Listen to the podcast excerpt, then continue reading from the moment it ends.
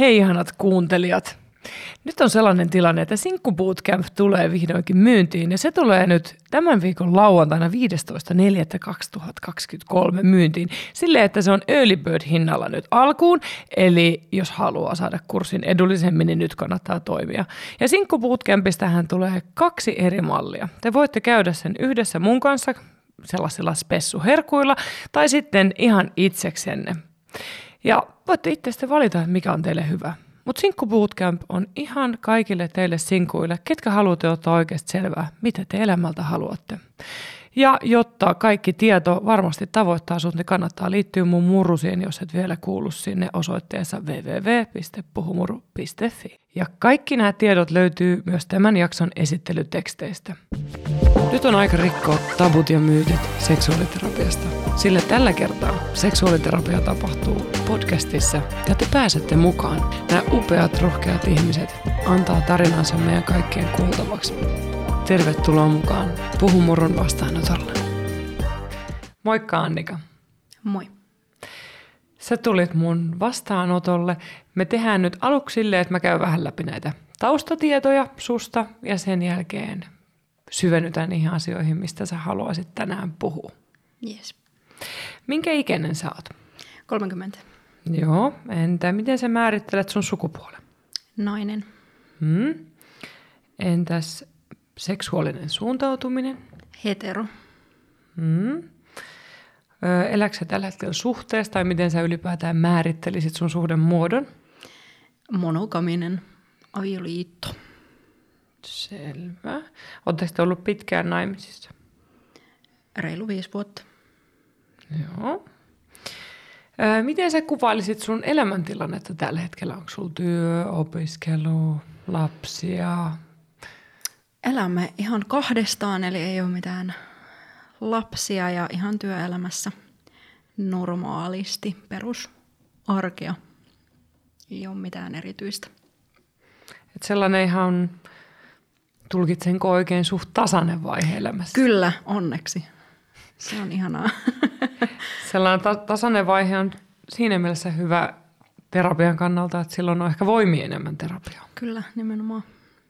Sä laitoit tuossa ennen tänne tuloa viestiin, että sä haluisit puhua sun seksuaalisuudesta ja ylipäätään sun elämästä, että on vähän sellainen olo, että on hukassa. Kertoisitko sä vähän, että miten mä voisin auttaa sua, mihin sä tarttisit mun apua? No, on tosiaan aikaisemmassa elämässä tapahtunut kaikenlaista, mikä on varmasti vaikuttanut siihen. Ja nyt sitten meillä on vähän eriparisia haluja tällä hetkellä meidän suhteessa, niin vähän ehkä siihen vinkkejä, että miten ottaa asiaa esille, onko jotain vinkkejä, tehtäviä mahdollisesti, mitä voisi niinku kokeilla. Ja sitten vähän ehkä niistä niin sanotuista lieveilmiöistä, mitä se sitten aiheuttaa, että kun on sitä eriparisuutta. Esimerkiksi pornon katsominen on yksi semmoinen, herättää varmasti tunteita, mutta se on yksi semmoinen, mikä on mulla pitkään ollut, että miten sen itse koen.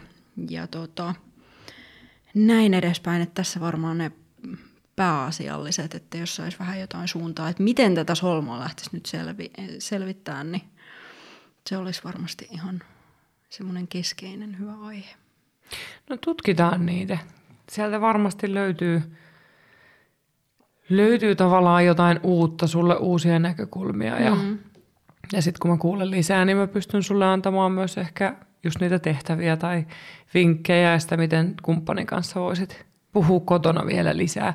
Et mun mielestä se on tosi hyvä, että aina, vaikka joku asia liittyy suhteeseen, niin ei ole aina pakko tulla yhdessä. Et voi tulla myös yksin juttelemaan ja pohtia omasta näkökulmasta sitä, että se on tosi ok. Kyllä. Miten teidän suhteessa ylipäätään menee, jos ei mennä vielä sinne niinku seksiosastolle, vaan ollaan niinku teidän suhteessa, te olette ollut suunnilleen 5 vuotta naimisissa, oletteko te ollut pidempään sitten yhdessä? Joo, ollaan yli 10 vuotta, että reilu 12 vuotta niin kuin yhteensä oltu yhdessä kyllä, että aika pitkään mietittiin ennen avioliittoa, mutta ei se mitään. Se ei haittaa. Se oli hyvä harkinta-aika. No onko teillä muuten sellainen, onko teillä luottamus kunnossa? Rupeaa olemaan pikkuhiljaa, että on aikanaan ollut kriisi, mikä on sitten tuonut vähän säröjä siihen ja näin edespäin, mutta ollaan hoidettu tilannetta ja haettu siihen apua ja näin ollaan sitten saatu vähän uudelleen rakennettua tilannetta sitten, että nyt alkaa olla niin kuin peruspalikat kasassa niin sanotusti. Kävittekö te silloin siis yhdessä pariterapiassa? Joo, kyllä. Se näyttää kuitenkin, että se on sulle kipeä asia edelleen. Joo, kyllä se on. Se edelleen vaikuttaa kyllä muuhun jollain tasolla. Ja siitä varmaan suurimmat nämä, mitä mä nyt haluan tässä keskustella ynnä muuta, niin varmaan johtuu, että se veti mut tavallaan niin kuin vähän hukkaan. Mm. Ja olen myös itseäni tässä vähän tavallaan uudelleen rakentanut. Ja niitä omia arvoja ja omaa arvoa ja omia rajoja ynnä muita. Sitten vähän sen perusteella mietiskellyt. Minkälaisia tunteita se kriisi sulle sitten toi, kun sä nostit just esiin toi oma arvo ja omat rajat? Nostitko se jotain mennyttä ehkä esiin myös?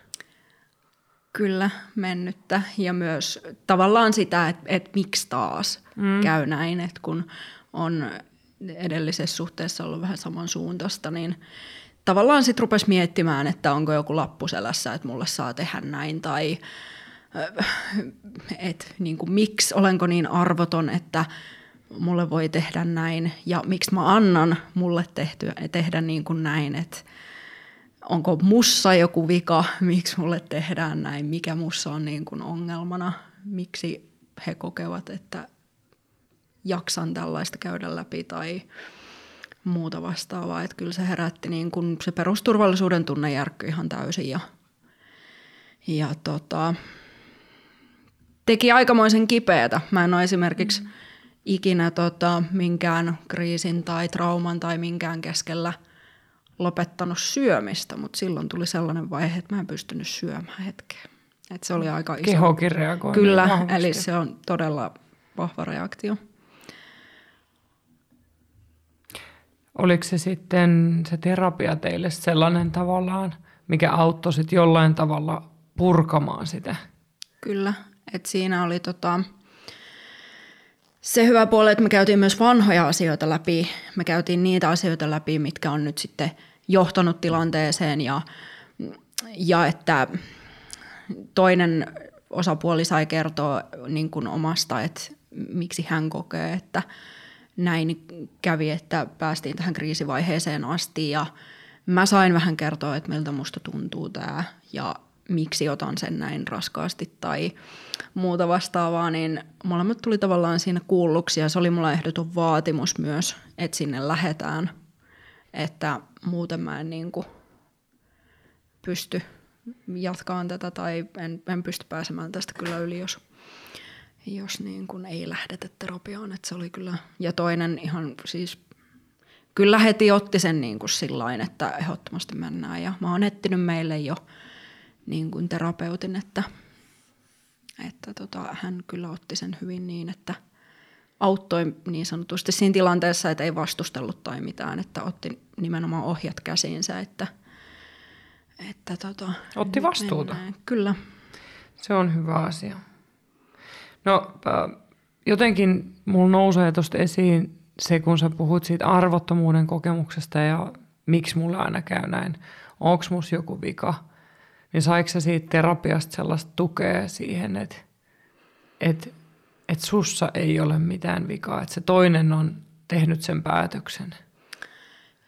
Joo, ja tavallaan se vaan vahvisti sitä mun sellaista, kun niissä tilanteissa just alkaa epäillä itteensä, niin se vahvisti mulle sellaista, että et sä oo hullu, sä et vaadi liikaa, tää ei oo epänormaalia, tää on täysin normaalia ja sä saat vaatia asiaa X. Että niin kun ei sun tarvitse tollaista niin kun kestää. Kun aikaisemmin oli vähän sitä, että mä rupesin niin kun tavallaan epäröimään sitä, että onko mulla oikeus vaatia tällaista tai onko tämä mun tunne oikeutettu? Niin siellä mä sain vahvistusta siihen, että kyllä on. Se on tosi hyvä. Eli kyllä sä sait sellaista staminaa itsellesi ehkä rajanvetoa. Joo, kyllä, ja nimenomaan ne omat rajat tuli vähän selvemmäksi, että okei, jatkossa ei enää näin voi niin kuin tapahtua asia X, ja ei voi enää niin kuin tämän yli ei kävellä enää niin kuin mun osalta, että se loppu nyt. Ja niin kuin tavallaan sai vahvistettua kyllä, että mitä niin kuin jatkossa haluaa ja mitkä rajat on semmoiset, minkä yli ei voi enää mennä. Että sitten se on niin kuin saman tien bye bye, että ehdottomasti sai kyllä semmoista varmuutta. Mutta sitten jollain tavalla siihen jäi se, että on hukassa. Joo, tavallaan. Edelleen välillä nousee niitä epävarmuuden tunteita, että no, saanko mä nyt vaatia tätä, tai onko tämä nyt ok, tai että kun hän on tämmöinen, niin onko mulla oikeus miettiä siitä näin. Että kyllä edelleen on niitä epävarmuustekijöitä, mitkä sitten vielä mietityttää itsessä ja rajoissa ja vähän niissäkin, että onko tämä nyt oikeasti niin vakava asia, että voinko mä sietää tätä jatkossa ja onko tämä nyt oikeasti niin paha, että tämä on ihan täysin no-no. Et edelleen 2 vuotta käytiin terapiassa, että aika pitkä aika. Mutta, tosi hyvä, mutta todella hyvä. Silti niin kun edelleen on vielä välillä vähän semmoista, että niinä niin sanottuina heikkoina hetkinä miettii, että onko tämä nyt varmasti ihan ok, että mä ajattelen tästä näin. Niin, se on tosi tärkeää, että se ainakin kuulostaa, korjaa jos mä oon väärässä, että olette joutunut molemmat ottaa vastuuta tekemisistänne ja siitä, mitä te tuotte suhteeseen. Et erilaiset luottamukseen liittyvät kriisit, niin se voi olla täysin tavallaan toisen valinta ja toisen elämästä kumpuavaa, jopa vaikka se liittyy parisuhteeseen. Tai sitten se voi liittyä siihen, mitä parisuhteessakin tapahtuu ja olla ratkaisu tai avunpyyntö, tai se voi olla niin monta. Kyllä. Mutta tärkeää on, että te olette selvittänyt sitä, ja mun mielestä on sitten teidän suhteen tulevaisuus millainen vaan, niin se on hirmu tärkeää, että sä vahvistat sun kokemusta siitä, että sä oot arvokas. Kyllä. Ja sitä sä oot selvästi tehnyt. Joo, kyllä mä vähän oon päässyt asiassa eteenpäin niin sanotusti. Että. No miten seksuaalisuus vaikuttaa sun kokemukseen arvokkuudesta? No, mä oon vähän semmonen ehkä tyytyjä ja sit mä rupeen miettimään siinä kohtaa sitä, että no, kun ne halut nyt on niin eripariset, niin jos mä rupeen vaatimaan, niin tavallaan kuoleeko se sitten kokonaan tai niin kuin, että tuleeko siitä sitten jo niin vaikeata sille toiselle, että ei enää jaksa sitäkään vähää tai että vähän tavallaan niin kuin siihen suuntaan ennemminkin, että pitäisikö mun nyt vaan niin kuin tyytyä tähän tilanteeseen vai saisinko mä vaatia jotain lisää tai saanko mä, niin pitääkö mun nyt tukahduttaa jotain, että toiselle ei tule paineita tai jotain niin kuin ahistavaa oloa siitä, että taas toi on kimpussa tai jotain muuta. Että. Pystyttekö te puhumaan tästä asiasta, tästä halujen eri parisuudesta? No, olen välillä yrittänyt vähän viritellä keskustelua, mutta sitten toinen on vähän sitä mieltä, että ei siinä oikein mitään puhuttavaa. Tai tavallaan niin kuin, että sinähän se olet, joka enemmän haluat, niin onko se ongelma sitten vähän niin kuin enemmän siinä, että se on sun ongelma. Miltä se tuntuu susta? No se on kyllä vähän tavallaan, siinä tulee niitä oloja,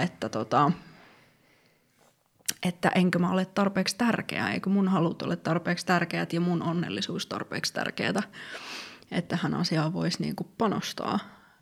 Ja mä en tiedä, mitä siellä taustalla on. Voihan siellä olla vaan joku, että hän yrittää mua suojella, että hän ei sano ääneen tätä, koska toiselle tulee paha mieli tästä. Tai jotain muuta vastaavaa. Tai se on jotenkin hänelle itselleen niin semmoinen nolo asia, että hän ei halua sanoa sitä ääneen. Tai jotain, mutta aika nopeasti sieltä kyllä tulee semmoinen ei. Mm-hmm. Eli sä oot aika yksin noiden arvailujen ja oletusten kanssa. No sepä. Sitä juurikin, että kun mä en oikein pysty tavallaan niin kuin hirveästi, kun se yksin puhelu ei hirveän auta, niin että miten sitä toista saisi tavallaan niin kuin juttelemaan näistä asioista. Olen mä joskus ihan luetellutkin, että no mitäs tässä kuule olisi juteltavaa, olisikohan vaikka tämmöistä ja tämmöistä ja tämmöistä ja tämmöistä. Mm. Ja se ei oikein johtanut sitten mihinkään, että me pystytään yleisesti ottaen tosi avoimesti juttelemaan asioista. Me saatiin terapiassa myös siitä kehuja, että herra jästäs, te olette tästäkin voinut jutella. Että tämähän on ihan superhyvä. Mutta tämä asia on sellainen, mikä sakkaa, että ei niin kuin oikein. Onko se koko seksuaalisuus ylipäätään vai vaan tämä aihe? Tämä eri pari halut on ehkä eniten se, mikä, niin kuin on, mikä sakkaa ja sitten näin edespäin, mutta muuten kyllä niin kuin tosi avoimesti ja rauhallisesti ja niin kuin kaikesta. Et se on ainoastaan oikeastaan tämä yksi aihe, mikä menee sitten yksin puheluksi ja sitten siihen ei hirveänä reagoida siihen yksin puheluunkaan, niin se on vähän sellainen. No tutkitaan sitä vähän. Vaikka sun kumppani ei olekaan täällä, niin ehkä me jotenkin voidaan käännellä tätä asiaa niin, että siitä tulee jotain uusia kulmia esiin. Onko toi halu- ja eriparisuus ollut teidän koko suhteen ajan vai onko se tullut jossain vaiheessa enemmän? No sanotaan, että jossain vuoden kohdalla se alkoi niin kuin väheneen jo siihen malliin, että silloinhan mulla oli ihan hirveä olo siitä, että onko mä ruma ja miksi mä en kelpaa. Ja mä otin siitä hirveästi itse paineita, että niin kuin se syy on mussa. Mutta sitten se oli tosi pitkään tasasta ja mä olin siihen ihan tavallaan tyytyväinen siihen vaiheeseen. Ja silloin oli semmoisia varmoja päiviä, että tänään heruu, mutta niitä ei nykyään sit oikeastaan enää ole, että se on vähän muuttunut. Ja nyt sitten ton kriisin jälkeen niin tuntuu, että se on niinku vieläkin lähtenyt niinku tavallaan vähenemään. Et se oli mulle aika yllätys, että olisi luullut, että me saadaan juteltua näistä meidän niinku suhteen asioista ja kaikesta ja avattua niitä solmuja yhdessä ja erikseen ja niin kuin näin, että se toisi lisää boostia ehkä, mutta siinä kävikin nyt vähän toisinpäin. Et se oli aika yllättävää mulle. No miltä se tuntuu nyt tämä asia?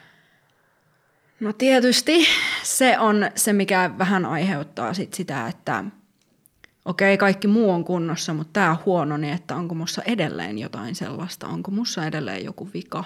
Mikä se on? Mitä mä voin tehdä? Ja kun mä oon oikeastaan suoraan kysynytkin sitä, että onko jotain, mitä mä voin tehdä tällä asialla. Miten, kun sun kumppani vastaa?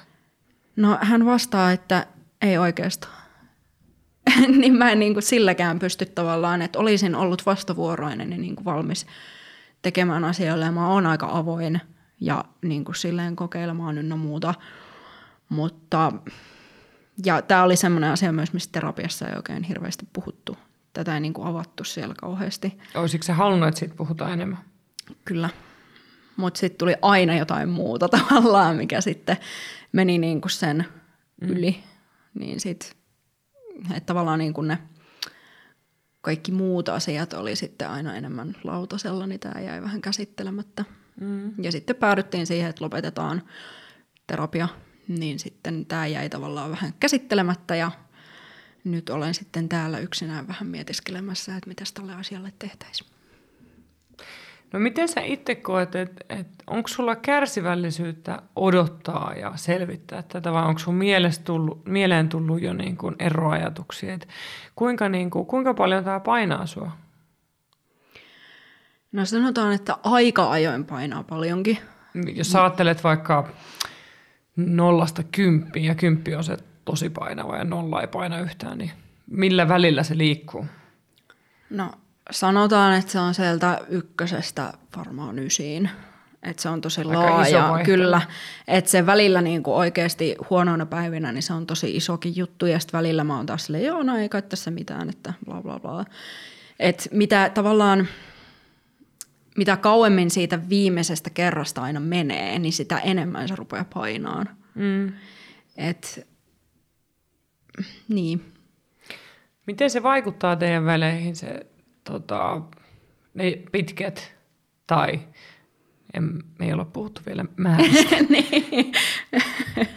Välit on ne sitten pidempiä tai lyhyempiä, niin miten ne vaikuttaa suhun ihmisenä, että jos sä ajattelet sitä, että millainen olo sulla on seksin jälkeisinä päivinä versus se, että sit kun mennään sinne siinä niin kuin, kuinka raskasta se on siinä lähemmäs 9, niin mitä sä silloin ajattelet? No silloin tulee just, että mä oon vähän semmoinen, että mä vihjailen ja mä koen, että se voi toiselle ehkä olla vähän ahdistavaa myöskin ja on yrittänyt välillä sitä hillitä. Mutta yritän sillä tavalla vähän onkia, että olisiko nyt otollinen hetki, jaa ei, no ei sitten. Mutta tulee siis niitä oloja, että niin kun mä ärryn hirveästi ja saattaa tulla semmoista pikkukinaa jostain ihan perusasioista, kun mä niin kun koen ressiä siitä, että nyt tässä on taas kestänyt.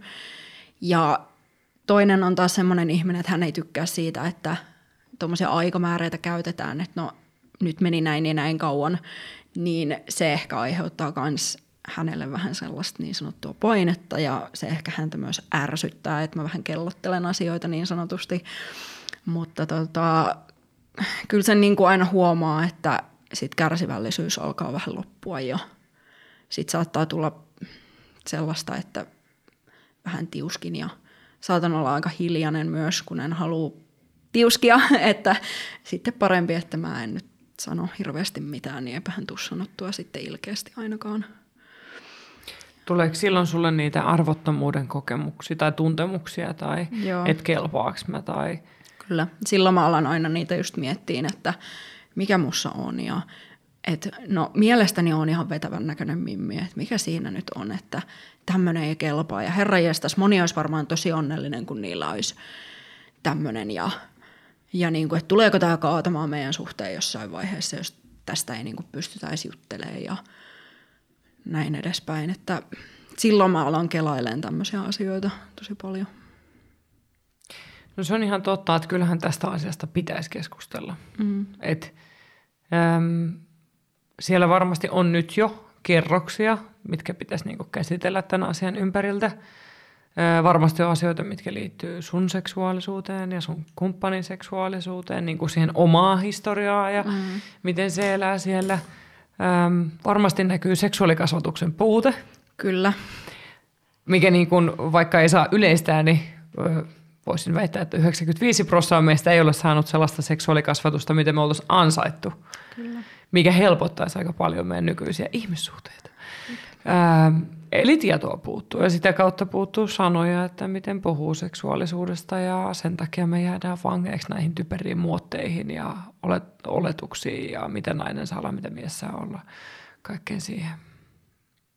Et mä uskon, että se keskustelu ei olisi niin vaikeaa, jos mä en tiedä, voi olla, että se olisi hyvä, että sun kumppani vaikka kävisi yksin seksuaaliterapeutilta ja sitten kävisi yhdessä, jos on turvallisempi kokemus silleen ja että tulisi lupa puhua.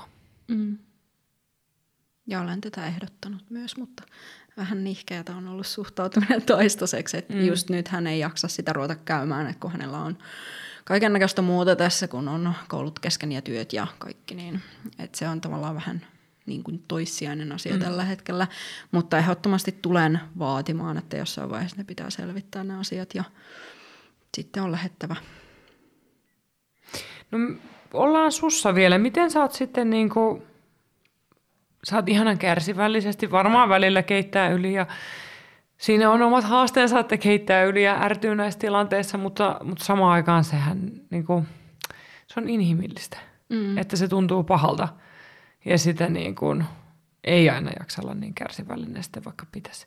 Mutta miten, niin kuin, miten sä purkaat sitä painetta tavallaan sun seksuaalisuudesta? Et nautitko sä sit enemmän sooloseksistä vai? No kun en, kun se ei ole sama asia. Se on ihan täysin eri asia ja mä en jotenkin koe sitä sellaisena. Niin kun mä kaipaan siinä samalla myös sitä niin kun läheisyyttä ja kainalossa olemista ja kaikkea semmoista, kun siinä monesti...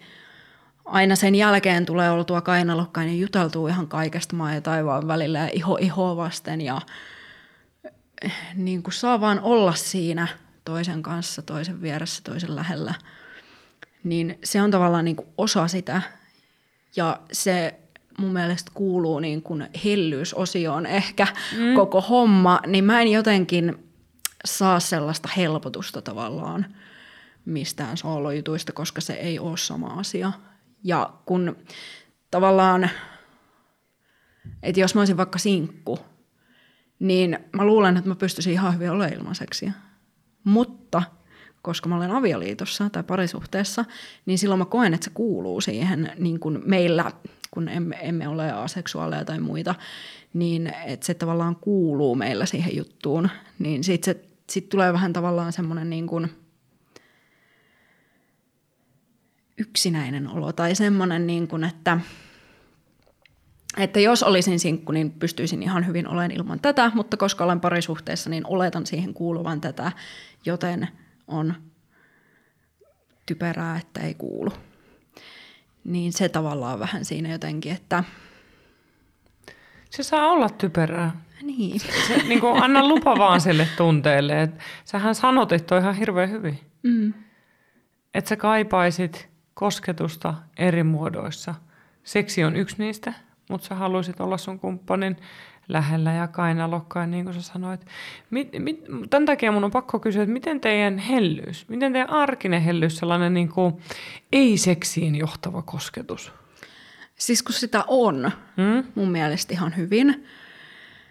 Toki välillä asetan sillekin sellaisia paineita, että voispa tämä johtaa johonkin, mutta yritän olla sanomatta ne ääneen, koska en halua aiheuttaa tosiaan sitä, että sit sekin loppuu sen pelossa, että no taas tämän pitää johtaa johonkin.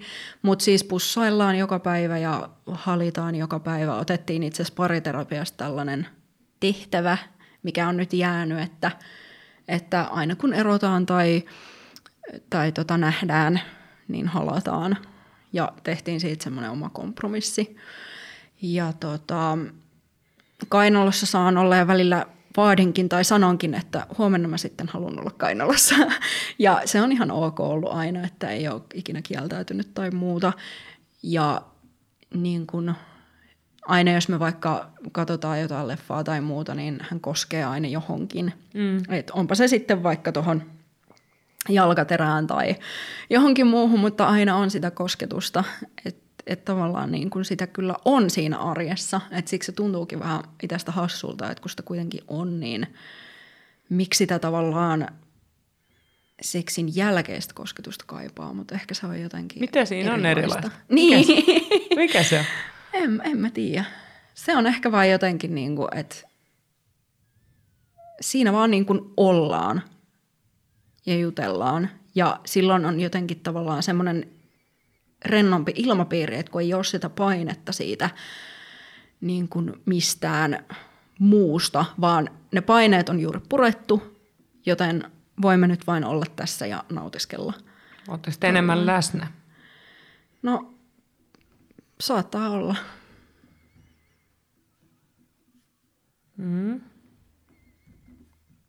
Ja sä sanoit aikaisemmin, että kuitenkin pystytte puhumaan seksuaalisuudesta, seksistä muuten.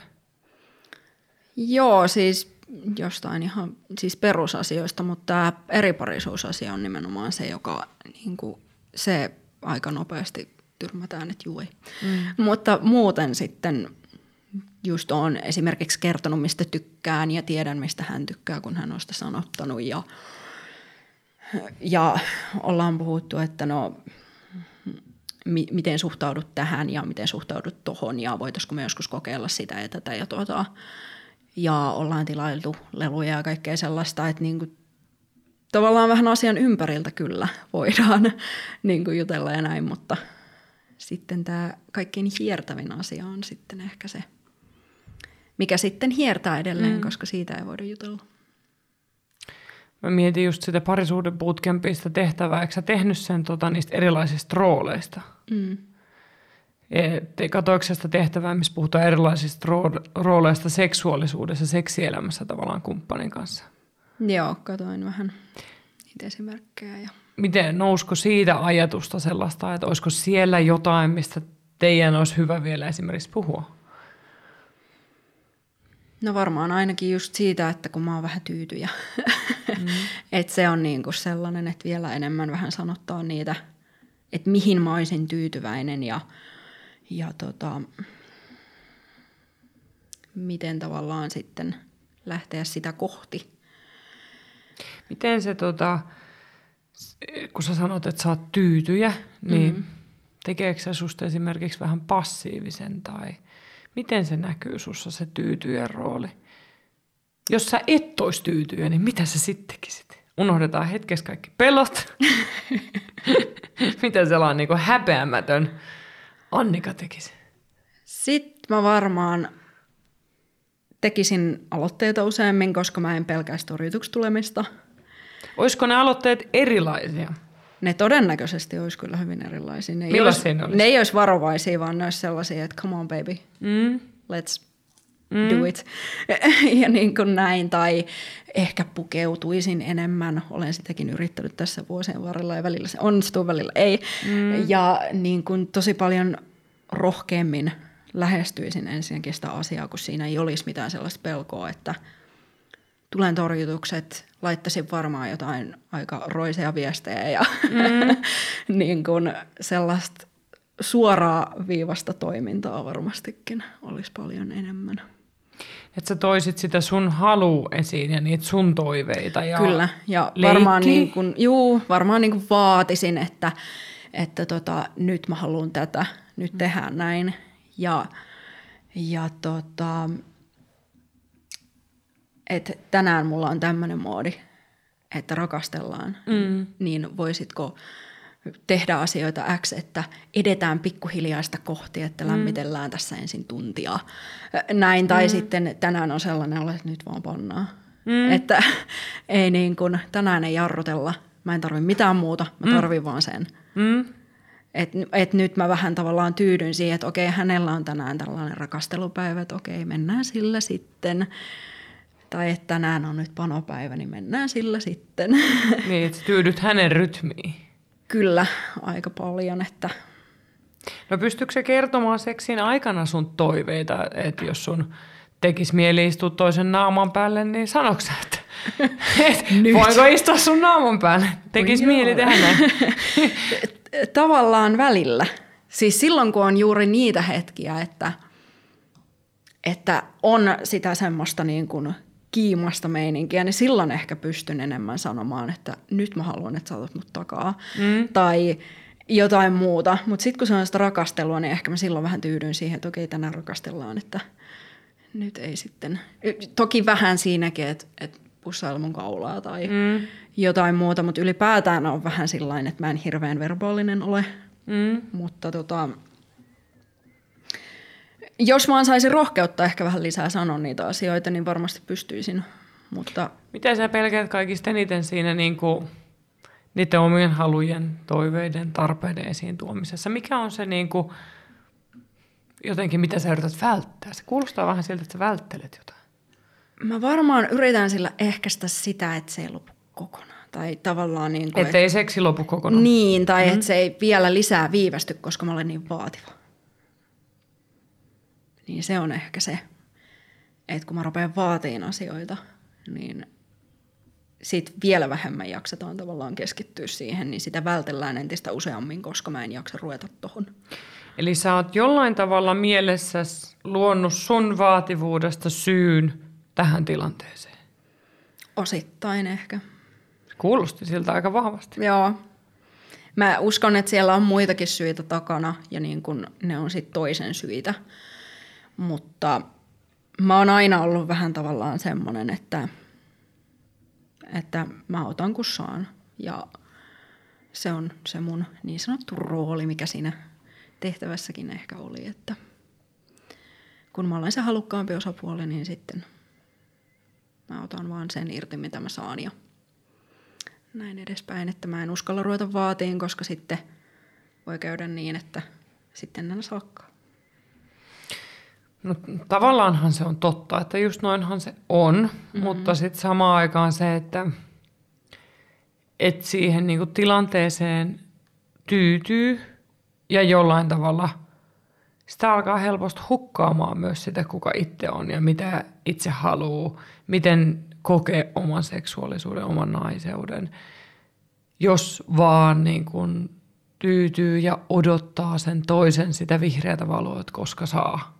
Mm. Ja senkin yrittää vielä sovittaa siihen, mitä se toinen haluaa. Kyllä. Onko tämä just se, miksi sä oot hukassa? No tämä on ehkä aika iso osa sitä.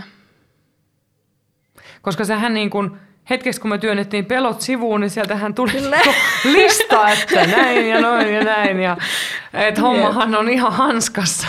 Kyllä. Niin. Mutta sille ei vaan tule vihreätä valoa, niin sitten mä himmailen. Mutta jollain tavalla, niinku, miten sä niinku ajattelet, että kauan tämä tilanne voi jatkuu näin? Jos nyt, niinku, nyt sun kumppani ei ole tässä, niin me ei voida hänen kanssa puhua. Mm-hmm. Mutta parisuhteessa, kun on kaksi ihmistä ja te ootte kuitenkin itsenäiset, omat ihmiset, teillä on omat seksuaalisuudet ja te jaatte elämää yhdessä tietyillä säännöillä. Että sun elämässä on muitakin ihmisiä, kenen kanssa et ole naimisissa, mutta sä oot tekemisissä paljon, ketkä on rakkaita. Mutta miten kauan niin kuin näillä säännöillä sä voit olla tässä ilman, että se alkaa kääntyä siihen, että et sä vähän kuin syövyttäisit sun seksuaalisuutta ja sitten sieltä voi tulla kateutta, tai ei kateutta kuin katkeruutta tai jotenkin niin kuin mä näen tässä tietyn riskin ja sen takia mä haluan kysyä näin suoraan, että kauan sä voit odottaa ennen kuin jotain on pakko alkaa tapahtua tai jotain päätöksiä on pakko tehdä? Se on hyvä kysymys, koska mä oon miettinyt sitä myös itse. Oot? Kyllä. Miltä se tuntuu sen miettiminen? Onko se silleen... Joo, se on ihan kauheata. Niin mä näin sun jotenkin kehosta heti, että tää oli sellainen kysymys, että sä ehkä tiesit, että mä kysyn tämän, mutta sä olit samaan aikaan, että nyt se tulee. Joo, kyllä tää on semmoinen, mitä on just niinä niin sanottuna huonoina hetkinä, kun ahdistus on 9 luokkaa, niin miettinyt, että miten kauan mä pystyn niin kun enää tyytymään siihen, milloin mun on pakko niin kun ihan oikeasti nostaa kissa pöydälle. Ja ehkä lähdin tästä hakemaan osittain myös sitä rohkeutta sen tehdä. Koska hyvä sinä. Ero on hirveän pelottava sana. Ja se on sellainen mahdollisuus, mitä en haluaisi ikinä miettiä. Mutta olen miettinyt sitä kuitenkin, että onko tämä semmoinen asia, mikä tulee erottamaan väkisin jossain kohtaa, koska se on mulle niin tärkeä osa suhdetta, ja jos ei toiselle ole, niin väkisin siinä on semmoinen iso niin kuin eroavaisuus sitten meidän välillä. Niin, koska mä oon seksuaaliterapeutti, mun täytyy kysyä sulta suoraan myös, että ootteko te ikinä miettinyt, että sä voisit esimerkiksi harrastaa seksiä jonkun muunkin kanssa niin, että se halujen eriparisuus tavallaan ei rikkoisi teitä, koska se on ihan totta, että ihmisillä on erilaisia tavallaan, lipidot vaihtelee. Ne voi vaihdella ylipäätään, ne vaihtelee elämäaikana samalla ihmisellä, mutta se, että parisuhteessa elävillä on erilaiset lipidot ja jos ne on todella erilaiset, niin joskus sekin voi olla mahdollisuus, että toisella on mahdollisuus harrastaa seksiä jonkun muun kanssa, mikä on yhdessä sovittu ratkaisu, ei pettämistä tai uskottomuutta. Arvasin, että kysyt tämän kysymyksen. Sille, ei, nyt tämäkin tuli. Ei vaan, mä olin miettinyt tähän jo valmiiksi. Tai ei mun oikeastaan tarvitse edes miettiä, kun mä tiedän sen vastauksen, mutta siis arvasin, että kysyt. Siinä kun meillä oli sitä kriisiä, niin toinen osapuoli mietti, että haluaisikohan avoimen suhteen. Ja mä taas itse en missään nimessä pysty siihen. Enkä mä oikeastaan niin kun se siinä just on, että mä haluan seksiä nimenomaan omalta kumppanilta.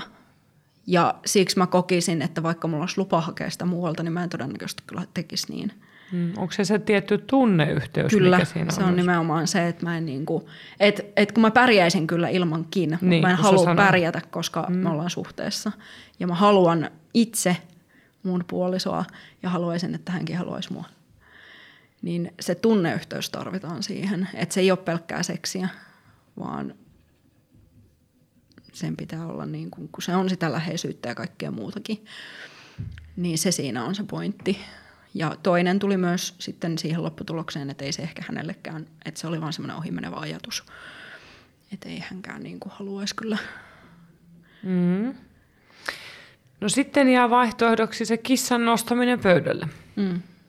Että et oikeasti toi asia täytyisi puhua. Ja mä itse uskon siihen, että jollain tavalla on myös tärkeää asettaa jonkunlainen sellainen ajatus, että tämä täytyy saada niin kuin aloitettua tämän keskustelun ihan oikeasti vaikka niin kuin tämän vuoden aikana. Mm. Et joko kotona tai sitten mennään yhdessä terapiaan. Vähän samalla lailla kuin siinä kriisihetkellä, että nyt on pakko mennä terapiaan, että nyt ei ole mitään vaihtoehtoa. Mm. Koska se on, mä näen sen myös, että se on niin kuin myös haluamista sen suhteen puolesta, että mä haluan olla sunkaan. Koska kyllä niin kuin, sen takia se mun kurssillakin on se parisuuden bootcampilla, se kaikki on hyvin, mutta kyllä. Koska se on niin monessa suhteessa just näin. Ei se ole aina se halu ja eri parisuus, se voi olla joku muu. Mm. Mutta joku asia on se mutta. Kyllä. Ja ehdottomasti niin kun tosiaan olen jo vähän vihjellut siihen suuntaan, että sun pitää lähteä niin kun mun kautta tätä setvimään, että ei me voi niin kun ikuisesti vaan näin mennä. Ja tulen sitä vaatimaan ja olen itsekin ajatellut sitä, että ehkä annan taputella koulutalta pois sun muut, että olisi yksi asia tavallaan vähemmän, niin siitä ehkä sitä jaksamista ja keskittymistä on enemmän siihen. Mutta ehdottomasti niin kun on sen verran mieltä vaivaava asia, että täytyy saada selvitettyä. Ja siksi tämä on mulle tavallaan niin iso juttu, että mä tulin tätä tekemään, koska nämä on semmoisia asioita, mitkä mua on vaivannut pidempään ja mä en ole näistä oikein kellekään puhunut. Miten se, kun se vaivaa sua, niin miten se niin kuin vaikuttaa suhun niin kuin muuten ihmisenä? Et onko se ollut jotenkin surullisempi, vetäytyvämpi? Varmastikin. Molempia. Epävarmempi. Mm. Molempia ja sitten tuntuu jotenkin, että mä oon tavallaan vähän herkillä tai silleen, että jos tulee joku vastoinkäyminen, niin sitten mä oon heti ihan silleen, että ei helvetti, että nyt tämäkin vielä tavallaan, että kyllä se sillä lailla vaikuttaa, että ne huonot päivät on silloin huonompia. Mm. Sitten sä sanoit just, että sä oot tosi yksin. Joo, välillä tuntuu, että tavallaan on vain yksin huolissaan tästä asiasta, että toiselle tämä sopii aivan vallan mainiosti, mutta sitten itselle se ei oikein sovi. Ja sitten kun siitä ei voi oikein jutella, niin sitten kaikki nämä ajatukset on niin kuin vaan omassa päässä ja yksin pohdittava. Et ei saa tavallaan toisen kanssa pohdiskella. Eikä oikein, ja nämä on tosi semmoisia asioita, mitkä niin kuin et sä ihan kaikkeenkaan näistä muutenkaan juttele, että vaikka on hyvä ystävä tai muuta, niin ei ole välttämättä silti ihan ensimmäisiä asioita, mistä lähdetään keskustelemaan. Että ei, johan näitä tosi henkilökohtaisia ja intiimeitä ja sitten toisaalta vahvasti teidän kahdenvälisiä asioita. Mm.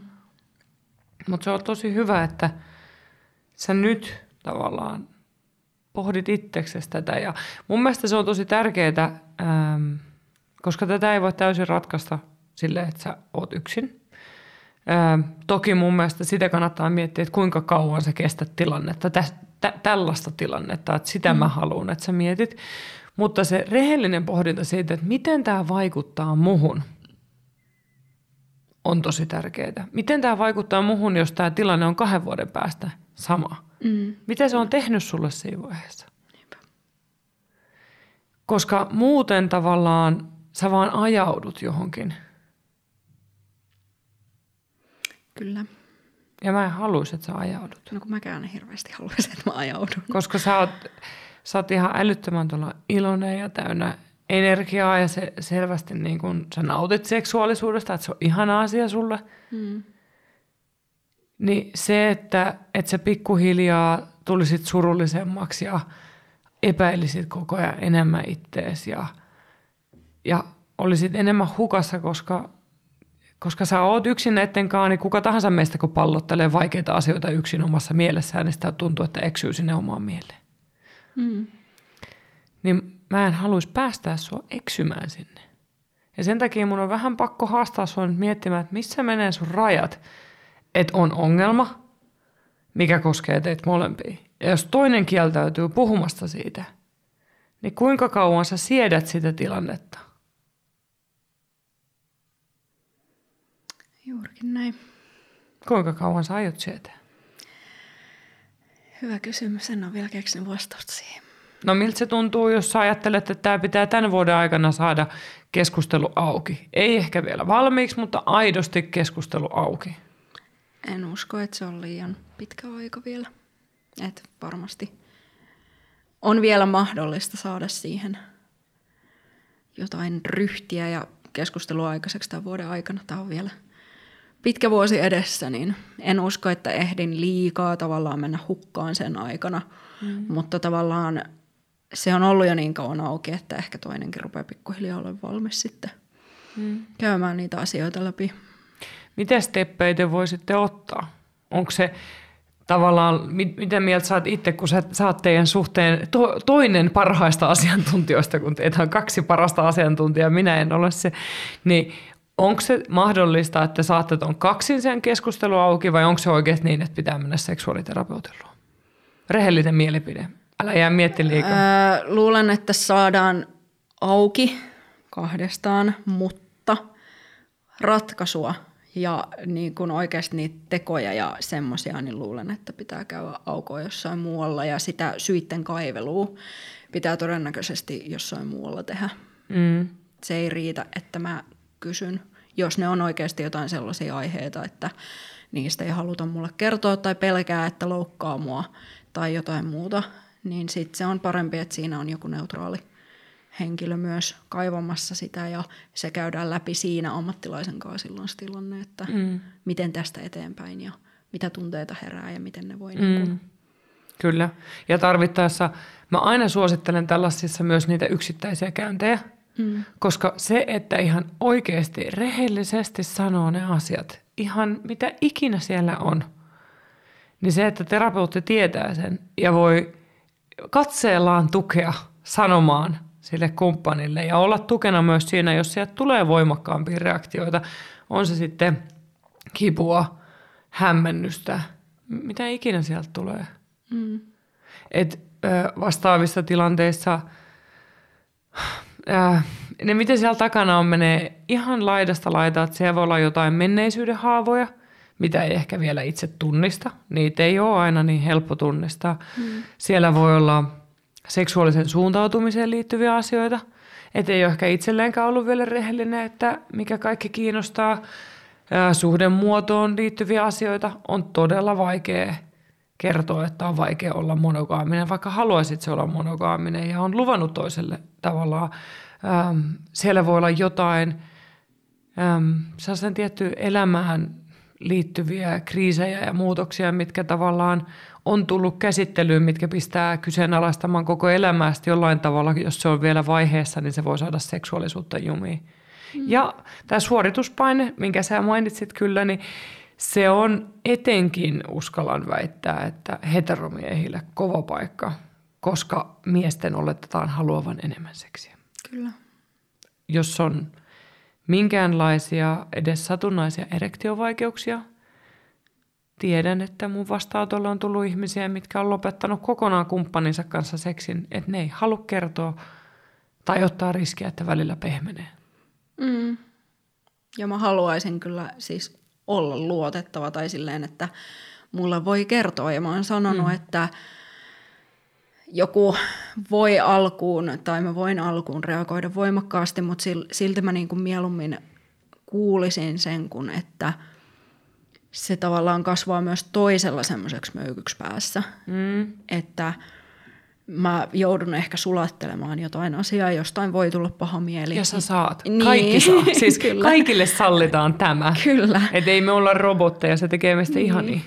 Niin, on just sanonut, että voi olla, että tulee semmoista, mutta silti mieluummin mä teen sen, kun että se sitten ajautuu just johonkin kriisiin tai siihen, että me ei puhuta enää mistään tai mihin tahansa sellaiseen jumitilanteeseen. Niin mieluummin mä kuitenkin kuulen sen, vaikka se saattaisi ehkä alkuun tuntua pahalta tai pelottavalta tai mitä ikinä.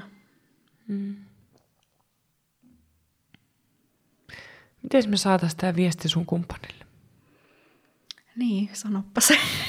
Koska sehän sanoit hirveän tärkeän asian. Ja siis itse asiassa näissä vaikeissa keskusteluissahan siellähän tarvitaan just sitä luottamusta. Niin. Luottamusta siihen, että se toinen myös kestää. Ja että itse pystyy olla siinä rinnalla, kun toisesta tuntuu pahalta. Mm-hmm. Että välillä ihmiset suojelee niitä omia kumppaneitaan niin, että ne sillä suojelemisella pilaa sen suhteen. Niinpä. Kun ne ei halua, että toisella tulee paha mieli, niin ne jättää mieluummin kertomatta ja vetäytyy. Ja yksi tämmöinen oli siinä kriisitilanteessa, että hän ei vaan halunnut sanoa mulle tätä, koska hän niin kuin halusi suojella mua siltä niin kuin asialta, niin tietysti toivon, että silloin tuli päivän selväksi, että ei tarvitse. Mutta en tietenkään voi tietää, kun asiasta ei hirveämmin keskustella, että onko siellä mahdollisesti taustalla edelleen sitä vai nyt mulle on annettu vaan siis syyksi, että en vaan ole niin seksuaalinen ihminen. Että musta tuntuu, että sä et ihan täysin usko tota. No kun mustakin tuntuu, että mä en ihan täysin ehkä usko, niin se voi olla niinku osa aistii susta, että sä et ihan allekirjoita tuota. Joo, mä uskon, että siellä on kyllä jotain muuta myös. Sehän on tietyllä tavalla luvan anto myöskin, että sä niin kuin näet sen läpi ja sanot, että mä ihan täysin usko tuota, että mä oon tässä, että kerro mulle. No miten sä silloin... Ennen kuin sä tulit tänne, mainitsit pornon. Näytteleekö se jotain roolia tässä? Lähinnä mun omia fiilareita. Ja muun muassa yksi semmoinen ehkä tuive on tullut sieltä, että voitaisiko yhdessä katsoa. Ja olen ollut vähän sitä mieltä, että voitaisiin. Jos mä saisin vahvistettua tätä mun omaa niin kun itsetuntoa seksuaalisesti, että mä kokisin, että mä oon haluttava ja kokisin, että mä oon upea ja sä haluaisit mua, niin siinä vaiheessa voisin ehkä miettiä. Muuten luulen itseni tuntien, että siitä voi tulla mulle huono olo. Niin, ettei yhdessä katso sitä. Niin. Ja mä oon ehkä vähän julma, kun mä ajattelen niin, että silloin, tai tavallaan, että mä en haluaisi toinenkaan katsoa. Mä tiedän, että sellaista ei voi kieltää ja mä yritän kovasti siinä just sen takia petrata, koska en mä voi keltaan blokata, enkä ole kieltänytkään ikinä. Mutta siitä tulee vaan niinku paha mieli tavallaan, että valitsee sen mun sijasta. Vaikka niin ei käy usein, ei ole siis mitään riippuvuutta tai ehkä siis muutamia kertoja vuodessa. Mutta silloin sekin tuntuu siltä, että kun sä oot ollut 2 viikkoa ilman ja sä oot vihjaillut, sit katsotaan sitä ja sooloillaan ja siitä ollaan vielä sen jälkeen 2 viikkoa ilman. Niin kyllä siinä väkisin tulee vähän semmoisia fiiliksiä, että mikä mussa on vikana, kun hän mieluummin valitsee tuntemattomat ja oman kätensä kuin minut. Tai menee vaikka strippibaariin katsoa muita puolialasti, eikä hän katso mua niin. Tai jos katsoo, niin se ei herätä tuntemuksia. Niin. Tähän liittyy just ne meidän tunteet.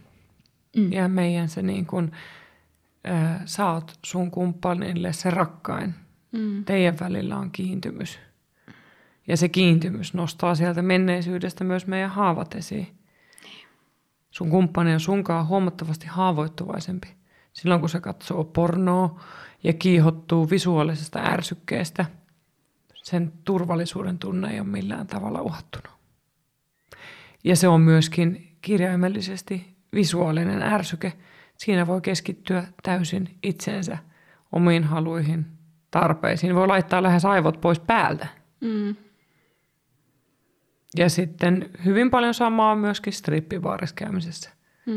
Se on ehkä vähän enemmän läsnäolevampaa, mutta eihän siinäkään ole mitään tunneyhteyttä. Siellä jossain tapauksessa voi olla flirttiä sen strippaajan kanssa, mutta sekin on niin kuin, voi olla epätodennäköistä siinä tilanteessa.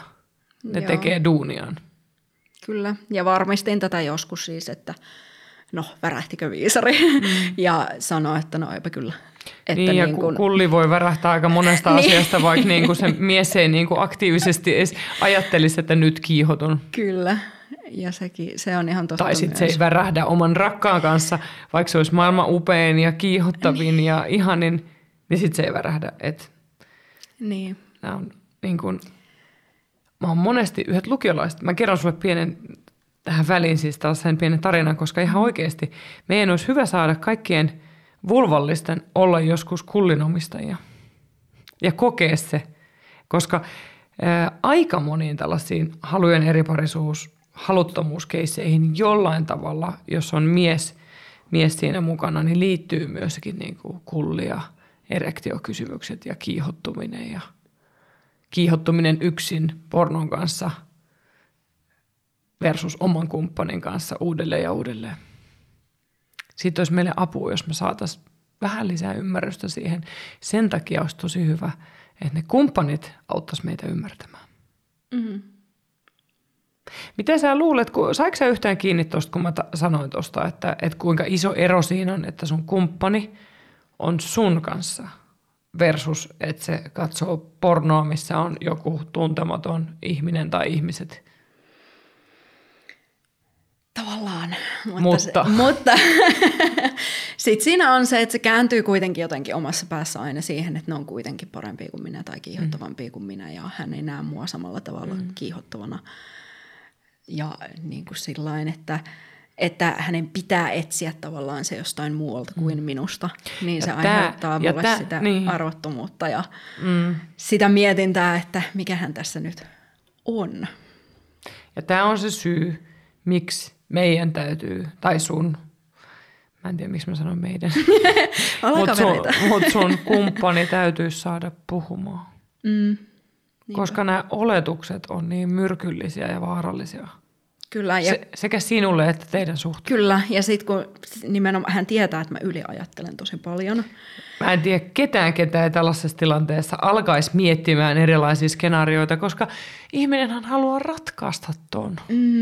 Niin se just, että hän vielä tietää tavallaan sen, että mulla lähtee laukalle aika herkästi, niin tavallaan musta olisi... Ja sitten kun hän kävi siellä baarissa, niin mä tavallaan sanoin hänelle, että okei, no mä kerron sulle myöhemmin, että miksi se tuntuu musta pahalta, jos sä haluut.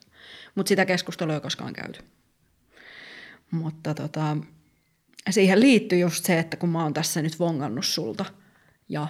Sit sä päätät, että sä meet kattoo muita, kun ne hilluu puolialasti tuolla. Ja minäkin voisin hillua sinulle puolialasti, jos haluat. Niin miksi valitset sitten mennä katsomaan muita, etkä minua? Niin tavallaan selitin sen sillain auki ja sanoin, että voin kyllä sulle selittää tarkemmin, että miksi, jos niin kun haluat. Koska nyt en jaksa jutella tästä, kun oli vaan... paha mieli ja musta tuntuu jotenkin, että mä oon tosi paha ihminen, kun mä ajattelen niin, että joo, ei saa tehdä näitä asioita tai tuntuu pahalta, kun toinen tekee näitä asioita. Niin musta tuntuu, että mä oon sitten huono ja paha ihminen, koska en mä saa ajatella näin. Että mä yritän toiselta tavallaan jotain riistää ja estää, mä en ole ikinä tehnyt niin. Mutta se, että mulle tavallaan herää siitä niin kuin paha mieli, niin se tuntuu pahalta musta. Koska mä en haluaisi, että mulle käy niin. Ja mä siinä ehkä on vähän semmoinen tavallaan tuomitsemisen pelko, että mitä ihmiset ajattelee, kun mä oon näin jyrkkä tässä. Tai... Mutta tässä niin kun elämässä ylipäätään, mutta etenkin tässä, niin tämähän niin kun liittyy tähän kokonaisuuteen. Tähän teidän tilanteeseen. Miten teillä menee seksielämän suhteen? Miltä tämä tilanne tuntuu susta, tämä eriparisuus? Eriparisuushan tuntuu tosi erilaiselta siitä, kumpi haluaa enemmän ja siitä, kumpi haluaa vähemmän. Ja molempien on tärkeää saada apua, tulla kuulluksi ja nähdyksi. Ja mä just mietin sitä, kun puhuttiin aikaisemmin tuosta seksuaalisuudesta puhumisesta teidän suhteessa, niin kuinka hyvin te tunnette tavallaan sen, miten toisen halu syttyy? Niin kuin lähtien kaikista, niin kuin, mä mietin ihan sitä, niin kuin, että jos kumppani on stressaantunut tai väsynyt tai tähän liittyy just nämä menneisyysasiatkin, että jos jotkut asiat painaa mieltä, että se, että paljastuu toiselle seksissä ja on täysin auki. Ja sitten jos sulla on samaan aikaan jotenkin tosi paha mieli, mutta sä et voi siitä puhua, niin siinä on aika paha ristiriita jo siinä. Mm. Esimerkiksi. Niinpä. Niin miten teillä onnistuu niin kuin tästä haluamisesta, halusta puhuminen? No tavallaan, kun sanoin aiemmin just siitä, että on kysynyt, voinko mä tehdä jotain, niin se on ollut semmoinen kysymys, mikä liittyy just siihen, että voinko mä jotenkin niin kuin nostattaa lisää sitä sun halua. Mm. Voinko mä tehdä jotain, millä se niin kuin tulisi esiin. Mutta luulen, että hän tietää, että mitä mulle voi tehdä, koska se ei ole paljon, mitä tarvitsen siihen, että halu nousee. Ja luulen tietäväni osan asioista, mitkä on varmasti hälle semmoisia, mitkä voi toimia, jos tilanne on otollinen. Eli just ei ole sitä stressiä tai väsymystä tai näin. Niin oletan ainakin osan tietäväni, mutta sitten just se, että onko siellä jotain muuta, mitä mä voisin tehdä, niin en tiedä sitten, koska sitä ei ainakaan mulle kerrottu. Siinä on sellainen osittainen mysteeri. Joo. Avautuuko sun kumppani muuten sulle niin kuin tunneasioista tavallaan? Pystyttekö te puhumaan tunteista ja siitä, mitä ihan oikeasti kuuluu? Ajoittain sanoisin, että välillä tuntuu, että mä joudun vähän tökkimään, että no sanon nyt, kun mä näen, että niin kun sua vaivaa joku ja sit häntä ärsyttää, kun mä tunnen hänet niin hyvin, että mä näen heti, että nyt vaivaa joku. Miten vetäytyykö hän sellaisissa tilanteissa, kun häntä vaivaa joku? Joo, ja sitten välillä just menee aika hiljaiseksi ja sit saattaa olla ärtynyt ja pistää sen väsymyksen piikkiin. Mm.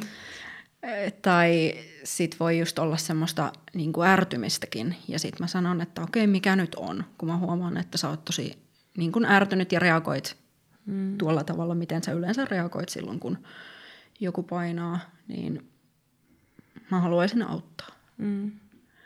Ja ajoittain se tosiaan johtaa siihen, että hän kyllä sit kertoo, mutta varmaan on niitäkin kertoja, kun ei kerro. Mm. Ja tietenkin se on luonnollista, että välillä tarvii sitä omaa aikaa, ettei aina ole valmis kertomaan.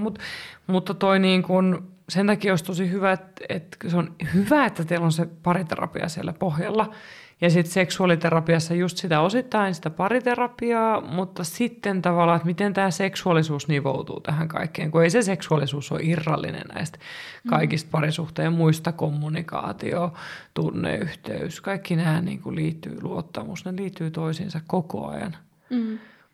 Että miten siellä niin kuin, seksuaalisuus on vaan siitä jännä, että siellä usein niin kuin viimeistään näyttäytyy haasteet. Että meidän kehoa jotenkin voi huijata välillä, että jos me ollaan juostu asioita karkuun tai jätetty sanomatta, niin voi olla, että sitten on vaikea olla toisen lähellä.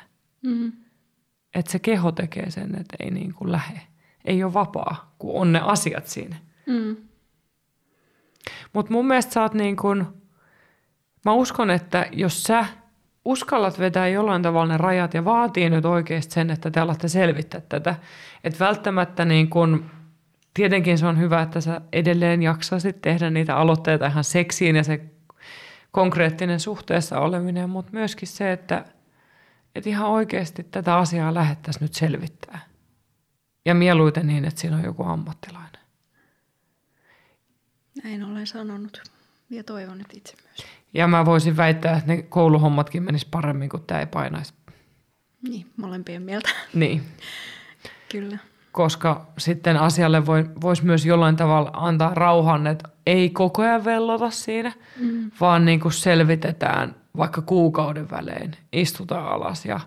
Tai vaikka, mä en tiedä, voisitteko te käydä yhdessä parisuhteen bootcampia? Koska vaikka siellä ei ole joka tehtävässä seksuaalisuutta ja seksiä, niin kyllähän siinä rakennetaan myös sitä, että siitä seksistä, seksuaalisuudesta voidaan puhua ja siitä on eri tehtävissä. Se voi tulla kuitenkin mukaan siihen. Että vaikka se eka tehtävä, missä on se nelikenttä, niin sä voi, kun mietitään, että millainen meidän suhde on 5 vuoden päästä, niin sä voisit hyvin siinä pohtia sitä, että jos sä et tee mitään, jos sä teet vähän, jos sä teet paljon, mikä on unelmien suhde, että miten se seksuaalisuus siellä, tai sen puheeksotto, että ratkotaan ongelmia. Ja siihen olen saanut osittaisen suostumuksen jo, että hyvä. Sitä voidaan ruveta ainakin joitakin tehtäviä sieltä katsomaan läpi. Se on hyvä, niin kuin aloittakaa vaan niistä joistakin. Ja se menneisyyden haavatehtäväkin on usein etenkin. No se on kaikille meille, mun mielestä kaikkien pitäisi tehdä se tehtävä. Mm-hmm. Sähän oot käynyt sitä asiaa läpi enemmän, kun sä oot käynyt terapiassa aikaisemminkin. Mutta siltikin se on hyvä kumppaninkaan käydä sitä keskustelua, että miten nämä vaikuttaa minussa ja kumppanin myöskin tutkii omaa elämäänsä. Kyllä. Väittäisin, että hänelläkin siellä kuitenkin asioita on ja tiedänkin, että on, mitkä niin kun on ihan seksuaalisuuteen riippumatta niin kun semmoisia asioita, mitkä varmasti vaivaa. Ja olen häntä kannustanut terapiaan ja niin kuin ylipäätään, että kannattaisi käydä. Ja ennen tätä kriisiä nimenomaan oli semmoinen hetki, jolloin sanoin, että nyt ihan oikeasti sun pitää mennä. Että mä näen, että sulla alkaa niin kuin nyt kasaantua asiat. Että mua pelottaa, että jos sä et nyt mene, niin mitä tapahtuu. Ja sitten kävi niin kuin kävi, että toivon, että hän siitä oppii. Ja nyt olen sanonut myös niin kuin pariterapian jälkeen, että muista, että heti jos susta alkaa tuntua siltä, niin mene. Ja mä voin sulle suositella jotain paikkoja, missä sä voit käydä tai muuta, kun sattuu olemaan itsellä kokemusta aika paljon, missä voi käydä ja näin edespäin. Ja kuka on hyvä terapeutti ja niin edespäin, niin sanoin kyllä, että heti jos tuntuu yhtään siltä, niin mene. Tai jos haluat mulle kertoa jotain, mihin kaipaat näkökulmaa tai muuta, niin kerro. Mutta älä anna sen niin kun enää kasvaa sinne takaraivoon semmoiseksi möykyksi, että sitten lopulta sä uuvut ihan täysin ja teet typeriä valintoja ja niin kun heität kaiken ihan silleen joo, ihan sama moodiin, että niin kun tee niin. Ja kun hän varmaan huomasi siitä pariterapiasta, luulen, että miten se oikeasti niin kun puhistaa ihmistä. Ja miten siellä niin kuin lähtee aina rattaat rullaamaan, vaikka sä oletat, että ei mulla ole mitään puhuttavaa täällä ja tällä kertaa, että ei mulla ole mitään aihetta, mistä mä nyt puhuisin. Niin silti ei tarvitse olla. Niin, nimenomaan, että siellä aina lähtee rullaamaan joku rengas. Ja hän sanoi tämän silloin ääneenkin, että hitto kun aina tuntuu, että vaikka ei ole mitään puhuttavaa, niin aina siellä silti jotain rupeaa tapahtumaan. Juuri näin. Niin sen takia olen kyllä sitä hänelle suositellut, että kävisi niin kuin myös yksin, jos tuntee yhtään tarvetta, että niin kuin jotain pitää nyt ratkoa. Mikä sulla nosti äsken kyynelet silmiin? En mä tiedä. Varmaan se jotenkin, kun haluaisin tavallaan niin pitkälle ymmärtää, kun tiedän mitä siellä on taustalla. Ja sen takia tuntuu tosi vaikealta ehkä välillä vetää niitä rajoja ja ottaa puheeksi, että jos et sä nyt muutu niin, tai jos tää ei muutu, niin heippa. Koska en haluaisi ahistaa toista sinne nurkkaan tavallaan, kun tietää, että siellä on taustalla kuitenkin niitä syitä, miksi voi olla hankala puhua tietyistä asioista tai miksi jotkut asiat on niin hankalia käsitellä ja näin edespäin. Niin mä en haluaisi kuitenkaan sitten tehdä sitäkään, että olisin sitten liian julma tavallaan toiselle. Ja se, että tavallaan kaikesta huolimatta se on niin rakas ihminen, että mä haluaisin, että hän voi hyvin. Ja mä en halua painostaa ja mä en halua olla hankala. Just sen takia, kun tiedän, että hänellä on itselläkin välillä hankalaa ja kun on itse käynyt sen terapiataipaleen läpi ja niin kun tietää, miten raskasta sekin on, että on ihan ymmärrettävää, jos on semmoisia vaiheita elämässä, että ei vaan jaksa niin kun käydä niitä asioita läpi. Niin tavallaan jotenkin, kun ymmärtää sen, niin sitten nousee se myötätunto ja empatia ja kaikki sieltä esiin. Ja haluaisi vaan maailman tappiin tosiaan ymmärtää sitä toista. Sen kyllä huomaa, että sä rakastat tosi paljon sun kumppania. Eniten. Se on hieno asia. Mutta silti se on tärkeää hakea tasapainoa siihen, että sen ymmärtämisen kanssa pitää myös itsestä huolta. Kyllä. Ja tiedän, ja sitä on opetellut nimenomaan tässä. Ja sen itse asiassa kuulee susta, että sä oot opetellut sitä, että sä tuot sitä tästä niinku koko ajan esiin. Ja siihen on tullut varmasti tasapainoa paljon sieltä, että ei se sun tekemä työ, kun sä oot käynyt itse terapioissa, niin ei se ole mennyt hukkaan. Että sä selvästi niin kun löydät itsesi sieltä ja löydät tämänkin haastavan tilanteen keskeltä itses. Vaikka susta tuntuu, että sä oot välillä hukas, niin et sä oot täysin hukassa. Kyllä siellä kuuluu, että tuolla se Annika menee. Mutta silti on tärkeää tavallaan nyt pysyä valppaana, että jollain tavalla miettii niitä rajoja. Se on tosi hyvä, että sä et halua painostaa ja ajaa nurkkaan. Mutta sitten samaan aikaan on tilanteita, missä ihminen täytyy myös vähän niin kuin hätistää nurkasta ja auttaa pois sieltä myös sitä kautta. Niin, kun mä tiedän senkin. Et se on niin kuin sellainen veteen piirretty viiva, että se sun rakkaus on kyllä aika vahva sellainen myönteinen asia siinä, millä voi houkutella toista pois. Mm-hmm. Että yritetään yhdessä ratkoa, että sä et ole yksin. Että mä oon tässä. Mä en syytä sua mistään. Tai ainakin haluan sillä tavalla niin kuin viestiä, että en syytä sua mistään. Mutta hänen päässään taas siellä voi olla vaikka oletuksena syytöksiä. Niin. Että et sä ajattelet, että et sä et ole mies, kun sä et pane mua. Tai mitä ikinä, että et tässä kun me ollaan yksin, niin meille voi tulla tosi outoja oletuksia, mitä toinen ajattelee. Niinpä. Ja se on parisuhteessa aika myrkkyä lähteä olettamaan yhtään mitään. Mä tiedän sen, mutta mä teen sitä silti. Ja pariterapiassa tuli monta kertaa semmoisia, että huomaatko, nyt taas oletat asioita. Ja sitten mä olin silleen, niin muuten tee hitto. Mutta että kun nimenomaan mä en tiedä, onko sitten tarpeeksi niin kuin, tavallaan tarpeeksi painottanut sitä, että et ole yksin, olen tässä. Aina saa kertoa, aina saa sanoa, jos nyt kaipaa omaa aikaa. Aina saa niin kuin, vaikka kertomattakin tulla sanomaan, että nyt mä haluan olkapään. Niin sitten mä voin vaan olla siinä ja se ei haittaa. Ja niin kuin näin, että mä oon kyllä niin kuin tässä. Miltä susta tuntuisi, että sä Annika kirjoittaisit sun kumppanille kirjeen? Mä oon aikaisemmin kirjoittanut. Tästä aiheesta? Joo. Oon aikaisemmin kirjoittanut siis päiväkirjoja paljon, että kirjoittaminen sinänsä on niin kuin luontainen tapa mulle. Mä ajattelin, että tavallaan sun itses kannaltakin voisi olla tervehdyttävää saada sanoa niitä asioita, mitä sä haluaisit sanoa, jos teillä olisi keskustelu tästä. Että sä voit sanoa niitä sun tunteita, miten tämä vaikuttaa suhun. Toisaalta esittää niitä kysymyksiä, mitä sä haluaisit esittää. Tavallaan se, niin kuin sä voit vaikka antaa mennä sen tajunnan virtakirjoituksena ekana, että mikä ei ole tarkoitus edes antaa toiselle. Että oikeasti, että mun mielestä kirjoittaminen on hyvä tapa, jos se tuntuu omalta, niin kirjoittaa sitä itsestä ulos myös. Joo, pitäisi taas vähän aktivoitua siinä. Olen joskus tehnyt sitä, että olen esimerkiksi kirjoittanut kirjeen henkilölle, joka on aiheuttanut mulle paljon pahaa. Ja se oli jotenkin tosi puhdistava, kun lopulta mä en niin kuin siitä käsialasta ei saanut edes mitään selvää, kun siis mä vaan niin kuin annoin tulla kaiken ja mä itkin samalla, kun mä kirjoitin sitä. Niin se oli jotenkin tosi, ja en mä ikinä antanut sitä, mä vaan niin kuin kirjoitin sen pois ja sitten revin sen. Niin se oli jotenkin tosi niin kuin sinänsä puhdistava kokemus, että voisin kuvitella, että se voisi tässäkin ehkä olla se tapa lähestyä asiaa. Sitten tulee varmaan sarkastisesti sieltä joku, että niin pitkä teksti, en jaksa lukea, mutta todennäköisesti. Sen jälkeen tiedät siitä ääniviesti WhatsAppiin, tulee vähän pidempi pätkä täältä.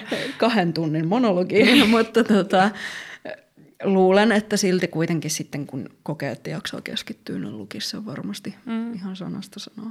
Sä voit luku 1, luku 2. Tänään mene vain luku 1. No ja paljastat myös ton rohkean ja häpeämättömän naisen, mikä sussa asuu. Mietin, minkälaisen villikissan sä voisit saada, jos niin. Me nyt alettaisiin. Tai se on tässä koko ajan. Niin kyllä. Minkälaisen sä saisit esiin, jos niin. Me nyt voitaisiin jotenkin ratkoa tätä asiaa. Niin tässähän niin kuin kannattaa myös nähdä se mahdollisuus. Ei tämä ole ainoastaan haaste ja ei se ero ole mikään ainoa päätepysäkki, vaan joskus tällainen voi olla ihan hirveän tärkeä kriisi tai niin kuin asia, mikä pitää selvittää suhteessa. Ja halujen eriparisuus on tosi yleistä ylipäätään. Kyse on siitä, miten sitä ratkotaan ja voidaanko siitä puhua.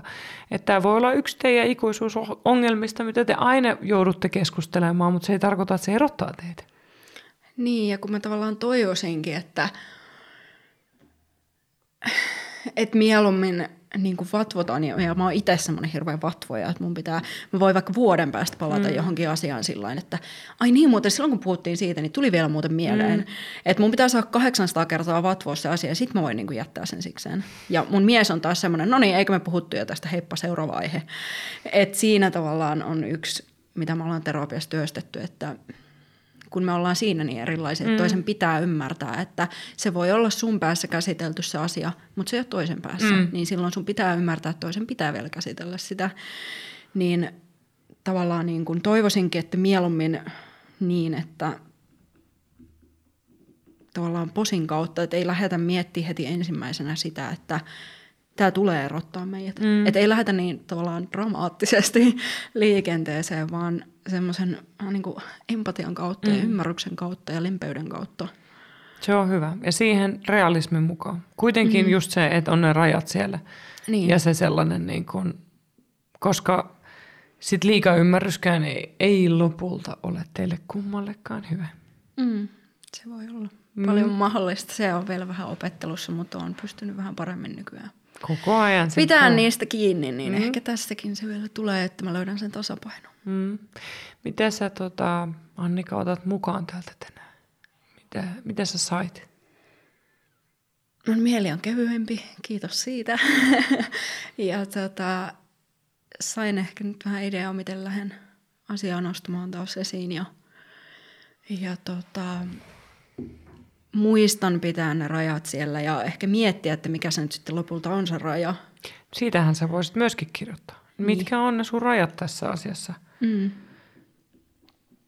Sä voit tehdä siitä niin kuin niistä rajoista, niistä voi tehdä mindmapin. Sä voit piirtää jonkun muun kuvion. Miettiä vaikka tätä vuotta, että miten sä toivoisit, että tätä edistettäisiin nyt jotenkin sun tavalla niin kuin luoda sitä, että mitkä on sellaiset, että tämä on punainen lippu, että tämä ei, niin kuin, tämä ei käy. Joo, mä oon joskus siis tavallaan vetänyt jo, että no tästä nyt ei kyllä sitten saa enää mennä yli, mutta sitten mä oon aina tavallaan vähän lipsunut, että no nyt se on mennyt jo yli ja nyt mä vaan taas niin kuin hyväksyn sen. Että se on mulle vähän haaste, että miten mä niin kuin lopettaisin sen, että mä en enää hyväksy tätä. Se tuntuu jotenkin niin lopulliselta, että se vähän pelottaa. Niin se. Siinä on se tietty joustaminen pelon takia. Niin ehkä. Että kun mä en halua, että tämä päättyy näin, niin nyt mä taas vähän annan periksi. Se on aika pelottavaa, mutta ehkä mä vähän tässä taas tämän perusteella nyt vahvistun. Että. Se oli hyvä, että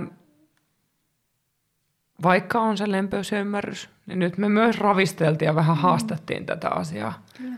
Koska sä oot sydän täynnä empatiaa, mutta sun pitää olla myös itses puolella. Se on teidän parisuhteen etukin. Mutta kiitos ihan hirveästi, että sä tulit ja luotit muhun ja kerroit nämä kaikki asiat. Kiitos sulle, kun kuuntelit ja kiitos, kun sain tulla.